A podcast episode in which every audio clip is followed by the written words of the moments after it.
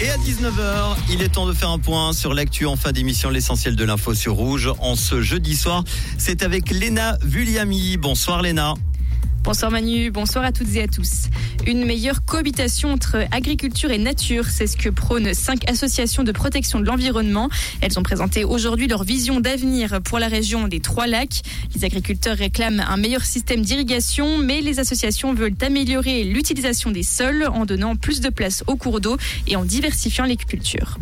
Le record de température en Suisse a été battu. Le mercure a grimpé jusqu'à 39,3 degrés cet après-midi à Genève. Il s'agit de la température la plus élevée jamais enregistrée dans le pays cette année, selon Météo News.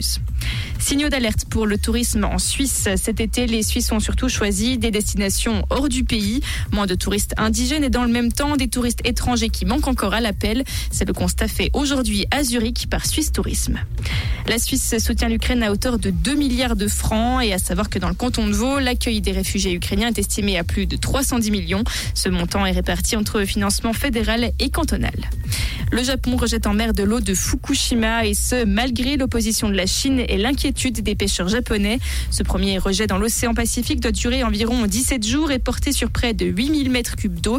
Pékin a dénoncé aujourd'hui une action égoïste et irresponsable de Tokyo. Et la FIFA ouvre une procédure disciplinaire contre le président de la Fédération espagnole de football. Ceci après le baiser qu'il a imposé à la joueuse Jennifer Hermoso lors de la victoire de l'Espagne en finale du mondial.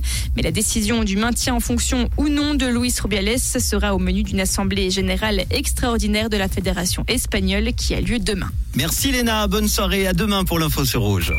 Comprendre ce qui se passe en Suisse romande et dans le monde, c'est aussi sur Rouge.